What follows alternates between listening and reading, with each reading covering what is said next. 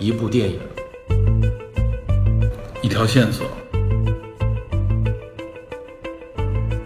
带您探寻电影中的科学与知识内核。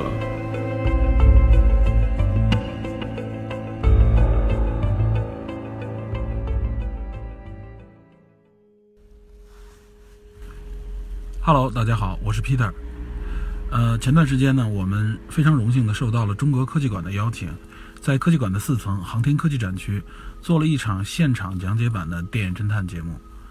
呃，这期节目呢，也是为了配合中国科技馆暑期夏令营的一次活动，主要是面向全国的中小学生，还有家长和老师，做一次包含互动的现场电影侦探秀。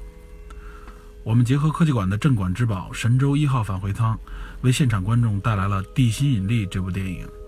之前特意安排了现场的观众呢，先观看了这部影片，然后我们结合影片中涉及到的航空航天相关的科学知识，做了一次互动讲解。原来呢，只有我和李根或者嘉宾对着话筒聊，但这次呢是第一次面对着几百人的大中小观众，边聊边互动。着实的有些紧张，所以还请电影侦探的听众们在收听本期节目的时候多多包涵。按照电影侦探的习惯，我们将这期现场版剪辑成了上下两集，以方便大家收听。下面就请收听本期节目的上集。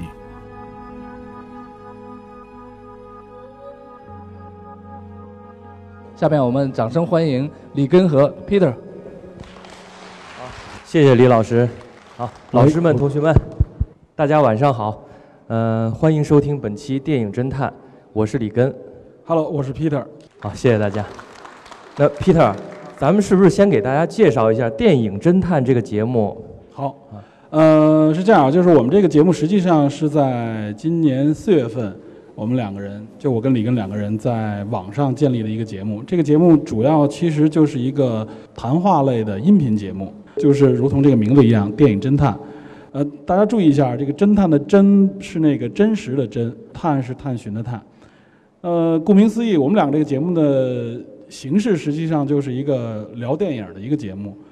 但是呢，我们这个节目应该可以说是据，反正据我了解啊，应该没有和我们一样类似的这种形式。就是我们不仅仅停留在这种停留在这种感性的对文艺的这种电影本身的评价。我们还会给电影呢增加一个解读的维度，这个维度是什么呢？就是科学和知识，因为我们觉得现在的这些电影，每一部电影里面包含了大量的这种相关的科学和相关的知识，但实际上，因为短短的一两个小时过去以后，大家可能看个过瘾，很多很多里面的细节和信息并没有真正理解，可能电影本身要传达的一些信息我们也不理解，所以我们觉得我们有必要。来给很多电影爱好者，或者说是跟很多这种科技的爱好者们做一个解读。好，那咱们是不是说说为什么选择《地心引力》这部电影？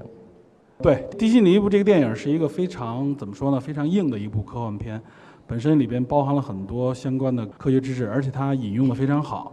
呃，刚才老师也介绍了，就是同学们应该昨天都看过这部电影了，而且应该是大家都说已经看懂了，对吧？呃，其实呢，这部影片，呃，对于一般的受众来说，第一感觉都是应该能够看懂，因为它的故事本身很简单。对，九十分钟的电影，其实情节很好理解。对，很好理解。但实际上这里边包含了很多的细节的这个知识。我们今天尝试了给大家做一个这种解读和这种分析，希望能够给大家一种新的体验。对，希望大家能听完我们节目，觉得嗯，对这部电影的了解的更深刻。对。而且我们在这个讲解的过程当中啊，会跟大家不断的互动，会有提问，所以大家一定要结合自己看过的那个情节，然后结合我们讲的东西注意听。这里边可能有些呃问题会问问给大家，是不是看大家能不能真的理解这部电影？好，下面正式开始。好，那我们就正式开始我们的节目。呃，我们这个节目呃有几个固定桥段啊。首先，我们电影侦探嘛，先要讲一讲这部电影的背景，介绍一下电影的这个由来。这个《地心引力》呢，实际上是二零一三年在全球上映的，咱们国内也上映了，也是一三年上映的。呃，当时这个票房应该还可以，也不错。而且这部影片获得了二零一四年的奥斯卡多项大奖，第六十八届奥斯卡奖，大家八十六届，八十六，大家应该都很熟悉吧？奥斯卡奖，奥斯卡奖大家知道吗？知道是什么奖吗？谁谁回答一下？奥斯卡奖是是一个电影奖项。我估计可能小问现在一开始有点紧张啊。呃，奥斯卡奖是一个可以说是目前全球最重要的一个电影方面的奖项。然后奥斯卡奖里边有四个奖是奥斯卡这个评奖里边分量最重的，谁知道？有四个奖，哪知道的大胆说。最佳什么什么？哎，我刚才听到有人已经说对了，谁说的？可以直接举手说。这个同学是你吗？直接说，直接说没问题说错了也没关系。啊最佳导演还有呢？呃，还有吗？不要看着这儿说啊！别，这个这个是这个影片获奖，对。啊、对，这个同学说对了一个最佳导演。呃，在奥斯卡这个奖项里边啊，我认为最重要的一个奖项其实很简单，叫最佳影片。历届奥斯卡当中，这个奖是最重要的一个奖。因为参赛的都是非常优秀电影对，那它是优秀电影里边最优秀。对，这个名字就顾名思义嘛，最佳影片。然后呢，就是最佳导演这个这个这个奖项非常重要。一共我们说四个，另外还有两个就是角色的这个奖项，就是最佳男主角和最佳女主角。对，这四个奖，对这四个奖一般通常意义上来说是最重要的四个奖项。《地心引力》这部影片呢，就获得了八八十六届的奥斯卡当中的最佳导演奖以及底下这六个奖项，同时它也是最佳影片的提名影片，就是它参与了这个，相当于是已经被提名最佳影片了，只不过最后没有获奖。对，说明这部影片已经非常厉害了。嗯。非常优秀的。对，然后那我们介绍这个影片的这些背景以后，我们就要介绍一下这个剧组，也就是重要的这几个人物。首先，我们要介绍一下他的导演阿方索·卡隆。《地心引力》是一部美国影片，但实际上阿方索·卡隆是一个墨西哥人。这个导演可以说有点墨西哥的国宝级的导演了。这个导演其实拍过不少的影片，而且很多跟科幻题材有关。他零七年的时候拍过一部科幻片叫《人类之子》，不过我估计可能在座的应该没什么人看过这部影片，比较冷的一个这科幻片。他应该还拍过一部小朋友们比较熟悉的《对《哈利波特》。对，《哈利哈利波特哪一集？第三集，第三集《哈利波特与阿斯卡班的囚徒》那一集就是这个阿方索·卡隆拍的，很厉害的导演。同时，他还是一部曾经获得奥斯卡最佳影片的叫《潘神的迷宫》的这部影片的制片，就是这个导演很厉害。呃，我们要介绍的《地心引力》，实际上他是这个导演在2007年拍完《人类之子》以后，和他的儿子两个人嗯就开始筹划、策划拍这部影片。他的儿子是八四年出生的，对已经很三十三四岁吧。对，应该可能跟有的小朋友的这个父母的年龄和长辈的年龄差不多，所以说这部影片也是相当于是他自编自导的，对很厉害。另外这三个角色呢，简单说一下，女主角就是这个影片里边的那个瑞恩博士，就是桑德拉·布洛克，这也是一个获得过奥斯卡最佳女主角的一个演员，非常厉害，演技派的演员。然后男演员应该可能长辈们应该都很熟悉，就是乔治·克鲁尼，也是一个大帅哥。对对，这也是一个非常著名的好莱坞影星。另外一个，这个其实这个角色没有在影片当中出从画面当中出现，他只有声音。他是谁呢？他就是那个休斯顿。休斯顿在这里后边我们会详细介绍一下，就是休斯顿实际上不是一个人，他是就是美国航天任务当中一般控制中心的一个代号。控制中心的一个代号，一般他们都叫休斯顿。啊，而我们就介绍了一下这演职人员剧组。然后呢，因为大家都已经看过这部影片了，我们就不在这里赘述影片的这个细节过程了。但我们讲这部影片，我们会分成四个阶段来讲，就是第一阶段开篇灾难爆发，第二阶段汇合，第三阶段困局陷入这个联盟号，第四阶段就是返航。这四个阶段我们分开来讲，每个阶段里边都包含了若干的知识，尤其第一阶段非常重要，里边包含了很多重要知识。另外呢，就是我们在介绍这四个阶段的时候啊，这里边每个阶段都会提一个问题，就这里边实际上是在网上也好，影评界也好，都是说这个影片里边可能存在的一个叫做问题或者 bug，我们会提出来问同学们，这个问题在哪儿，怎么解答？对对，所以希望大家在我们解读的时候啊，注意听，这个问题实际上就包含在我们讲的这个过程当中。好，那我们就先从这个开篇讲起。开篇实际上啊，这个影片开篇就是这个灾难爆发。这里边有一个细节，其实我估计，如果我们不提示，应该没有人注意到。嗯，就是开篇实际上是一个十八分钟的长镜头，长镜头。对，是个长镜头。这个长镜头整个儿介绍了这个影片的这个背景故事。这里边长长镜头的话，我觉得就得应该给大家讲讲什么叫长镜头。对你问问大家，大家知道吗？什么是长镜头？有没有人知道什么叫长镜头？哦，您说，啊，没错，说的太专业了，就是一直拍摄不间断的镜头。对，那我觉得下面如果给大家想讲清楚这个什么是长镜头啊，我们先来看一个看一段这个视频，就什么不是长镜头，相对应的叫做剪接镜头。对，大家来看一下，我们了解一下啊，剪接镜头。剪接镜头是电影里面经常出现的一种镜头方式。注意看它镜头切换，切过去，哎切过来来。哎，哎这个就是个剪接镜头。对，镜头在男女主角的这个面部特写之间啊，不间断的这个转换，有大概有两三次，它剪切，这就不叫长镜头。长镜头一般咱们家里边儿拍一些家庭的录像，过年拍先拍爷爷啊不动，再拍奶奶，这样拍一圈儿下来，这就叫长镜头。对，为什么拍长镜头？就是说使观众能感受到空间与气氛的真实性。影影片中这十八分钟的长镜头呢，在这个浩瀚的宇宙里边，我们这个导演一直在拍他男女主角的这个这个所在的环境，还有这个他们的任务，在维修哈勃望远镜。对。实际上啊，这个这长镜头实际上是被业内人士啊，就被专业人士这个行业内的人交口称赞的，这也是他获得最佳导演当中的一个重要原因。对，就是我们刚才李根已经说了，我们一般人拍一个长镜头就是从头拍到尾这种情况，但是在电影里边，其实长镜头很难施展。一般情况下，就像刚才我们看的那个镜头，就是切换来切换去，这样实际上推动情节的速度会非常快，而且显得非常紧凑。一般的长镜头可能就是介绍一些大场景的时候会有长镜头，通常意义上这个长镜头可能也就是两三分钟以上。两三分钟对我们这部电影拍了十八分钟，这个已经很长了。它是不是最长的呢？不是，对最长的是这个二零零二年俄罗斯导演索科洛夫拍的《俄罗斯方舟》，全片一共九十六分钟，全都是长镜头。不这不能叫全都是啊，它就是一就是一镜到底，它就是一个长镜头组成的电影。对，对实际上，二零一五年获奖的一部奥斯卡最佳影片《鸟人》，本身它也是一个全片长镜头的一个电影，只不过它中间用技术的方式衔接起来，它实际上中间是断过的。但是从某种意义上来说，它也叫长镜头。哎，这个就是长镜头。所以我们说完长镜头以后，大家想一想，可能一开始没有注意到这个影片的开篇十八分钟，实际上是一镜到底不断的。我们来感受一下。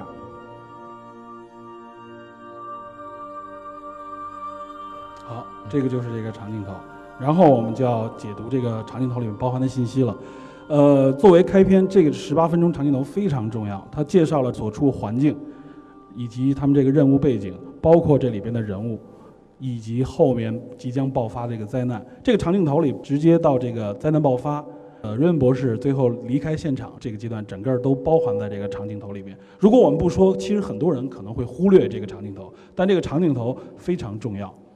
那我们就要把这个长镜头里包含的知识先给大家介绍一下啊。首先，我们这个影片里面一开始也说了，他们实际上处在什么位置呢？处在是离地球有差不多有六百公里左右的高度的这么一个位置，这就相当于是已经在太空环境当中了。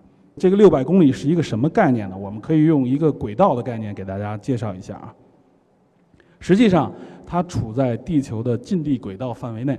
这里边大家注意听啊，就是一般通常意义上，我们怎么定义地球的近地轨道呢？是三百公里以上、两千公里以下，这个范围都叫做近地轨道。它当时这个这个场景处在了一个六百公里，所以它属于近地轨道范围。但实际上，地球周围的这个轨道不仅仅有近地轨道，还有一个叫中地轨道，这是第二层。中地轨道，中地轨道一般的距离在哪儿？就是两千公里以上，差不多在两万公里左右的这样的一个距离。呃，刚才我们说的啊，近地轨道做什么？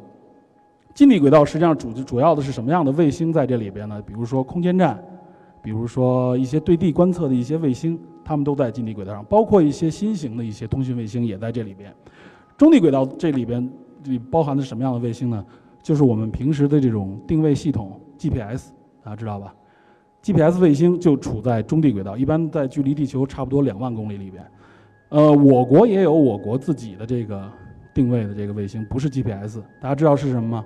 有谁知道？哎，对，北斗没有星，北斗，北斗系统，咱们的北斗系统也差不多在这个距离，比 GPS 的那个卫星的高度要稍高一点，他们都在中地轨道上。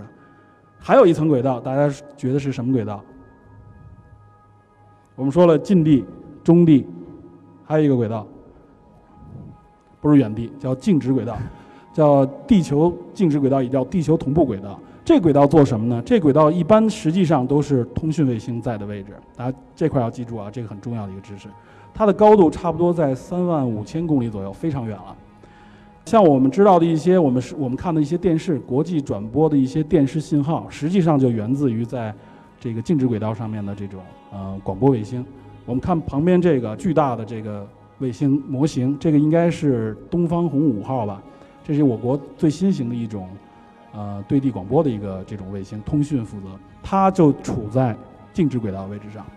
所谓静止轨道啊，就是它相对于地面的某个位置，比如说我站在这个科技馆的位置，我观测到这个卫星，我对准它，我你会发现它永远就在天上这个位置上，它跟地球的这个转动是同步的，相对于地球这个位置好像是静止的一样。这样有一什么好处呢？就是大家接收这些信号做通讯也好，做沟通也好，你不用来回来去的调天线。那如果要是说它在中地轨道或在近地轨道来回绕的话，你这个它从地球那边出来的时候，你就对准它。时不时的还得要调这个天线追着它走，这很麻烦，所以一般通讯卫星都会放到这儿。这样的话，对于接收来说就变得非常方便了。放到最高的位置。对，这里边我们还要简单说一下大气层啊，这个我们就不做复杂的介绍，因为信息非常多。也就是我这里边要说的啊，在六百公里的高度，实际上啊，在科学定义里边，它并没有处理大气层，它处在大气层的其中一层。大气层分五层，我简单说一下，就是我们现在生活这一个层叫做对流层。然后还有一个平流层，平流层之上有一个中间层，中间层之上叫做热层，也叫做电离层。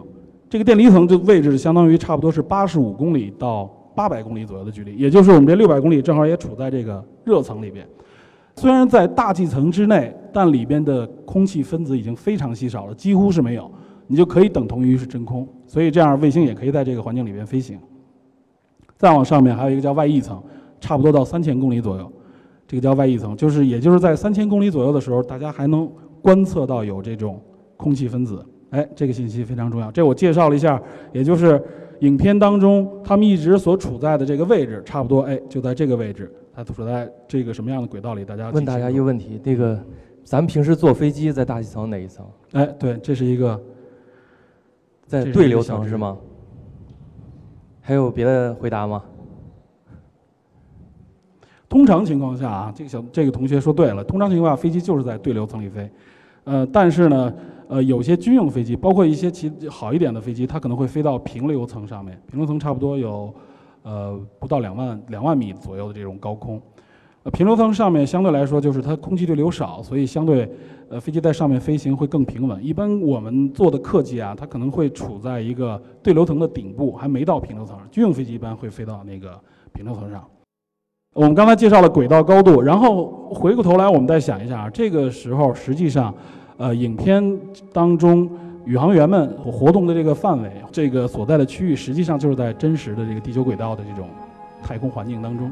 这个太空环境实际上和我们我们现在生活的这个环境是有很大的区别的。其实我在看电影的时候，我在想，他们这个环境会不会是特别冷的？感觉很冷。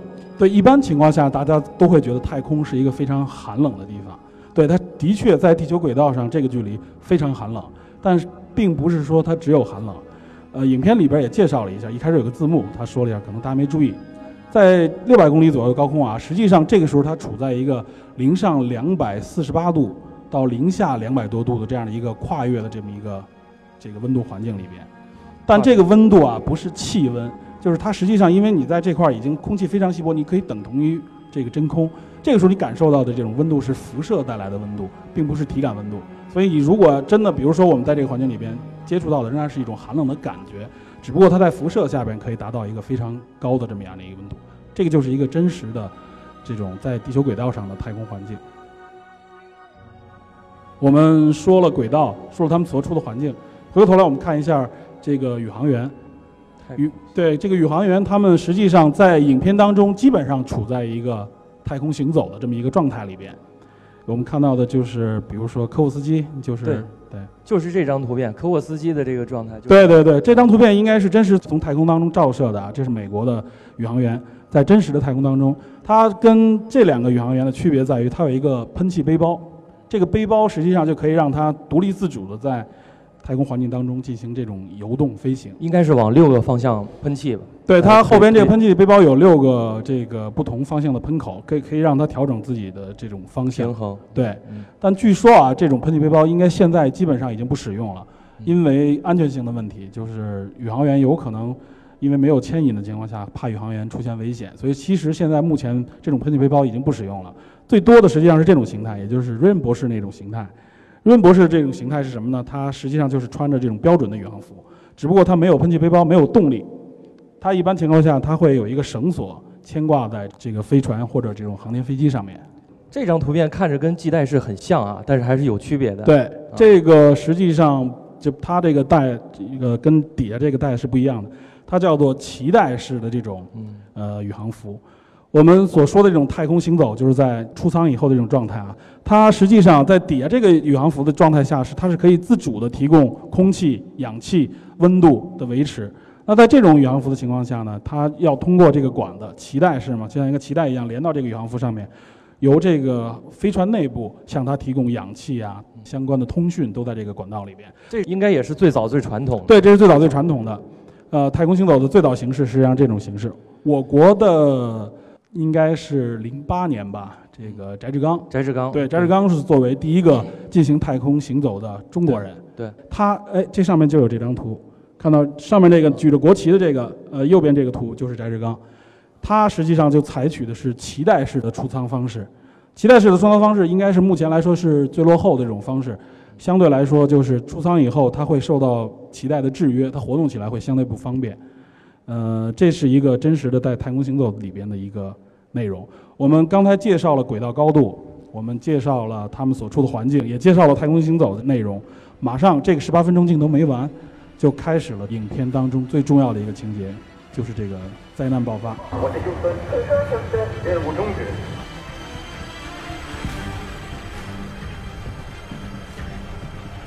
哎，这个片段结束了。这里面我先问一大家一个问题啊，有没有注意一个细节？刚才太空碎片撞过来，有巨大的爆炸，但是实际上大家有没有听到声音啊？没有，对吧？为什么？哎，对，这有同学已经说对了，给说得点赞。对，在太空当中，这是基本上是真空环境，没有空气，声音不能传播，所以这部影片表现的非常真实。当时我看这部影片的时候啊，我看到这一点，我是暗挑大指，非常佩服，因为在我看过的所有科幻片当中，没有这样描述的。大家看到都是这个飞船一启动喷着火，然后什么太空站里边这种爆炸呀，各种各样的什么枪声啊，都非常热闹，就像在我们看这种大气层内的这种空战一样。但实际上，在真实的太空当中，你既听不到声音，也看不到火光，因为它真空，没有氧气，它也无法燃烧。很多科幻影片可能是为了表达气氛，所以它忽略了这个细节。这也是为什么我们来讲这部电影，因为它非常的真实。对这部影片，我当时看到这一点的时候，我是真的是非常佩服这个导演。这个导演真实的还原了，而且他利用声音，利用他利用的是这个背景音乐以及对话来烘托这个气氛，仍然达到了一个非常紧张的这种状态。我相信应该背后也有一些科学团队来支持这个导演。对对对，肯定是这样。这部影片反正基本上它拍摄出来很多内容都是非常符合这个现实的。好，那我们就要说一下这里影片当中非常重要的一个内容，就是这个太空垃圾。引发这个灾难的就是这个太空垃圾。呃，什么叫做太空垃圾？大家知道吗？就是来什么？这个这个同学经常回答，你可以话筒给他，让他说一下。就是人类发射的卫星，卫星，然后我操，卫星碎片，或者是远，或者是火箭脱离脱离的碎片，造成废物。嗯，对，这个同学基本上说的很对。呃，一般我们所说，首先什么叫太空垃圾？就是这个垃圾首先是人造的，比如说有个陨石，我们不能管它叫太空垃圾，肯定是人造物。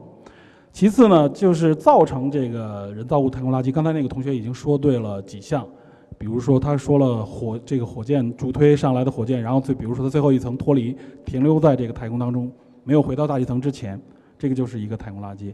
再有比如说我们执行任务当中遗留或者这种遗落的这个一些工具啊，或者说是一些设备。对，在影片当中也有一个这样的情节，就是对这里边我们刚刚没放啊，但是我不知道大家记不记得，就是男女主角在修那个哈勃望远镜的时候，不是飞走了一个螺丝钉嘛？然后那个男主角帮他捡回来了。对，哎如果这个螺丝钉他没有捡到的话，那就变成太空里的太空垃圾了。对，这是太空垃圾的几种成因，但实际上还有还有几种，就影片当中也说到了，就是俄罗斯发射的那个反卫星武器爆破了那颗卫星以后，那么实际上那些碎片也是太空垃圾。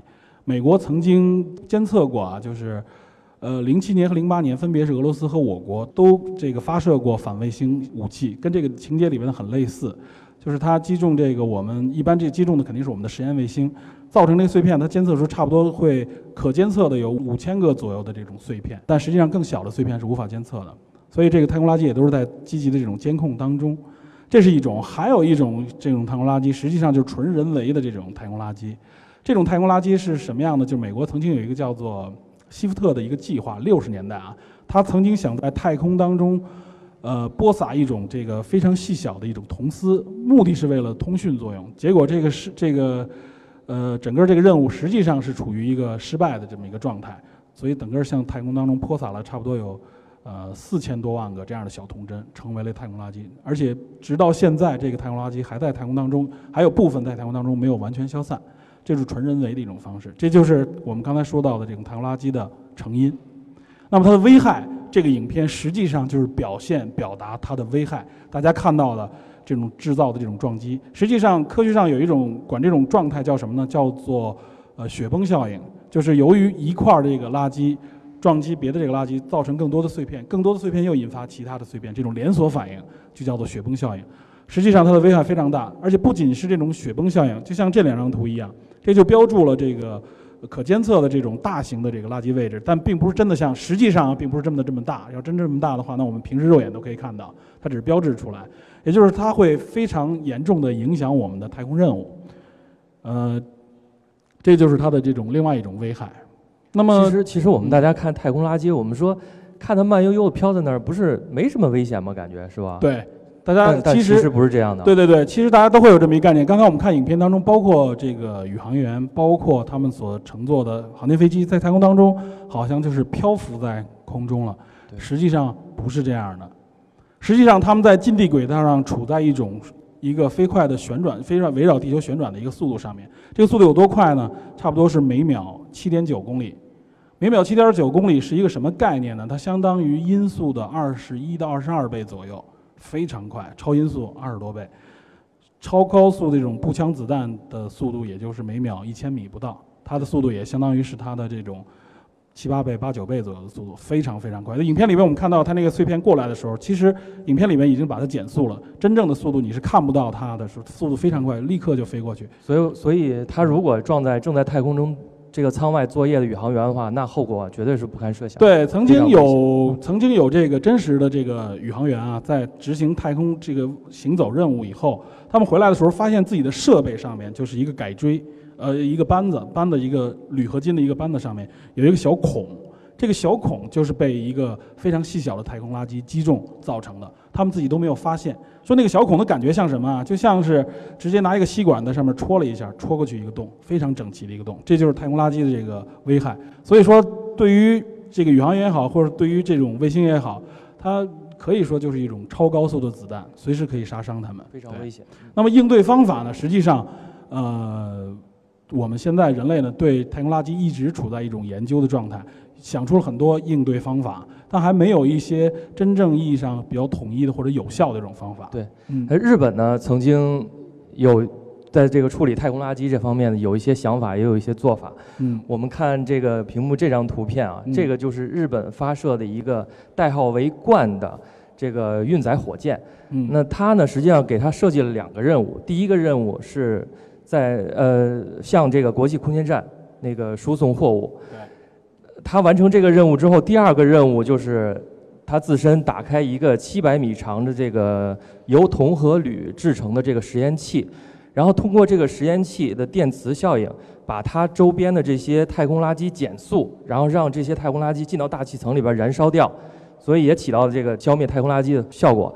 但是，这个因为一些技术原因，这个七百米长的实验器呢，它打开一半就后边就没打开了，所以它它自身在太空里边变成了一个大大的太空垃圾。也就是本来是为了清除垃圾的，结果自己成为了垃圾。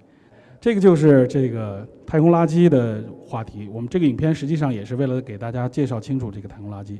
这里边要注意啊，在第一阶段里边，实际上出现了一个第一个问题，也就是很多人说，哎，这实际上是个 bug，这个是里边有错误的地方。在我们刚才介绍的信息当中，实际上提到了，影片里边也表述了，但是这个问题也显现出来了。在我们刚才介绍的知识里面，有没有人发现？就是有关太空垃圾的。这里面有一个有一个问题，是错误，有没有人知道？这个确实这个问题很难啊。即使我们介绍了这相关知识也很难。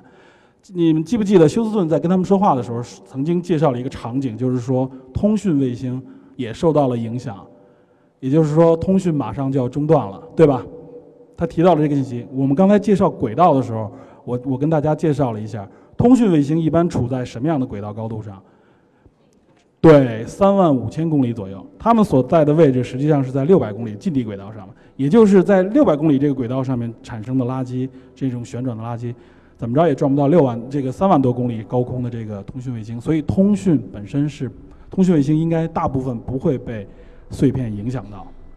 那么有这个时候就问题来了，就很多人都说啊，这是导演的一个错误，但我们并不这么认为。其实导演这么来安排呢，有他的一个目的。实际上是导演这时候要制造一个恐慌，制造一个危险的环境，就是宇航员遇到了太空垃圾这么大的灾难的同时，通信也都中断了，也就是他们没有外援，没有外界的，没有来自地球的这个呃信息的指导。对，这个时候等于对对于他们来说，就完全需要靠自己来面对接下来的这些问题。接下来这个也是后面的剧情需要。对，所以导演这么来做是可以理解的，而且我认为他这么做完完全全是一个非常好的一个一种方式，表达了这种危险。哎，这个既感觉又不脱脱离这个实际，又感觉实际上达到了一种非常营造了一种非常危险的气氛。这样的影片就来到了第二阶段。第二阶段是什么呢？第二阶段比较简单啊。第二阶段就是会合，就是科沃斯基找到了这个瑞恩博士。情节我们就不在这里过多讲述了。这里边最重要的一点就是他们最后失去了科沃斯基，作为第二阶段的一个结尾。这中间有一个知识点要跟大家介绍一下，就是在太空当中的飞行。这个我们为什么要说这一点啊？就是我们看到科沃斯基找到瑞恩博士以后，他们两个回到了事发现场，航天飞机。那时候已经都撞毁了。他们这时候科沃斯基提出了一个建议，就是说我们的逃生是往哪儿逃呢？往国际空间站上去逃。那我们要去国际空间站，所以他科沃斯基因为是有动力的情况下，他要带着这个瑞恩博士飞过去。这个时候实际上大家都会认为，在太空当中飞行那就是像飞机一样，这个一直助推飞过去。但实际上是什么呢？在太空当中飞行比较简单，科沃斯基只需要向他想飞的位置上给一个动力，这个时候他就不需要再继续助推了。它是停不下来的，对，它实际上就可以一直飞过去，因为是什么原因呢？因为是真空，对吧？真空当中没有阻力，所以对于它来说，它只需给一个力，它就一直沿着这个力的方向飞过去就可以了。所以我们这时候也会体会到啊，在很多我们看的，比如说动画片也好，或者说一些科幻片里面，飞船在宇宇宙当中飞行，我们可以看到它尾部喷着火，在宇宙当中飞行。实际上这种场景在宇宙当中是不可能发生的。宇宙飞船只需要向它沿的方向给一个力，它就可以一直沿这个速度发下去。如果它要加速，就是施在这个力的基础上再再施加力就可以了。这个力使用起来也非常的简短，所以大部分的燃料都使在了摆脱地这个地心引力的这个过程，飞出大气层之前。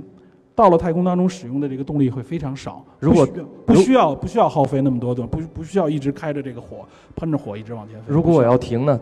我就往反方向再给一个。对，这个就是另外一个问题。实际上，在宇宙当中飞行啊，真正耗费能量的，除了启动这一块以外，就是它停下来。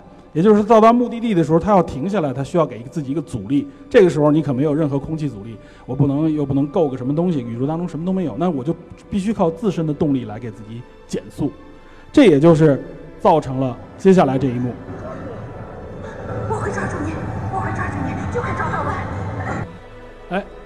这一块儿，这里边说一下，大家记得情节吗？就是科沃斯基靠近国际空间站的时候，这个时候他需要使用一个动力，也就是瞄准国际空间站靠过去。这时候他使出这个最后的动力以后，他就没有动力再减速了，所以就造成了刚才那一步他们撞向国际空间站，需要抓住国际空间站的任何东西来给自己减速。最终，实际上只有这个瑞恩博士抓住靠这个绳索停住自己，但是科沃斯基很遗憾没有抓住任何东西，最后他飘远了。等于科斯基在这儿殒命。但是这里边实际上包含了影片当中最大的一个问题，也就是所有很多人都发现了这个 bug，发现这有一个重大的问题。同学们有没有发现这个问题在哪儿？放手之后，那个女主角她往后倒退，呃，不是，不是这个，不是这个问题。有没有其他人知道？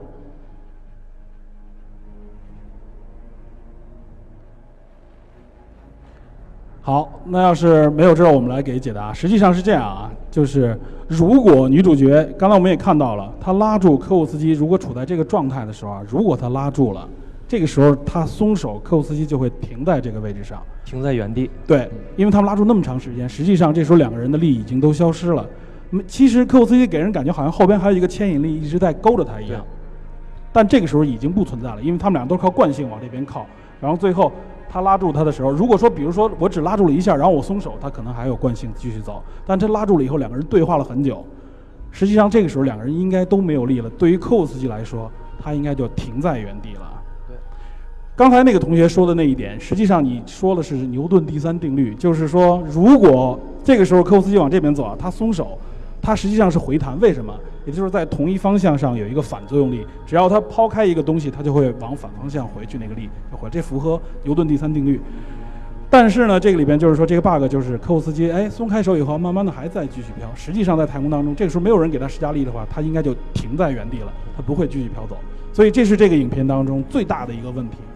但是我们仍然要说啊，导演这么来拍，仍然不是因为疏忽，不是因为他不懂，实际上他也是为了推动这个电影情节。还是剧情需要。对，还是剧情需要。他为什么让科沃斯基又飘远了？最后科沃斯斯基在此殒命呢？就实际上是给瑞恩斯通博士继续制造困难，制造了一个更大的困境，就是说他唯一的伙伴科沃斯基在这个时候也离他而去了。接下来只有他自己一个人面对后面的挑战了。这个影片，所以说，我认为他在不断的制造危机，不断的来烘托这个危险的程度，这是导演一直在发力的地方，不是简简单单的我只有一层，只有两层，我是不断的来增加，给人感觉，而且是每一层都是层层递进，不断的制造紧张。所以我们也随着影片会思考，那么润润博士到底能不能够活下去？实际上，就来到了第三阶段啊，就是这个时候，科沃斯基即使飘远了，他仍然还给瑞恩斯通博士留下了。重要的信息，什么信息呢？就是他在飘远的时候跟瑞恩说：“说你还有逃生的方向是哪儿呢？就是中国的空间站天宫。”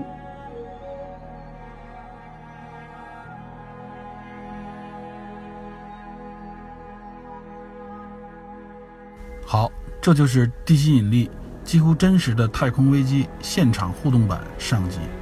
下一集我们将承接上集内容，讲解影片的后两部分。其中还会分析此片中导演的一处令人拍案叫绝的神来之笔背后有着怎样的科学原理作为支撑，同时我们也会解答现场观众提出的各类有趣问题。好，感谢您的收听，请持续锁定电影侦探，我们下集再见。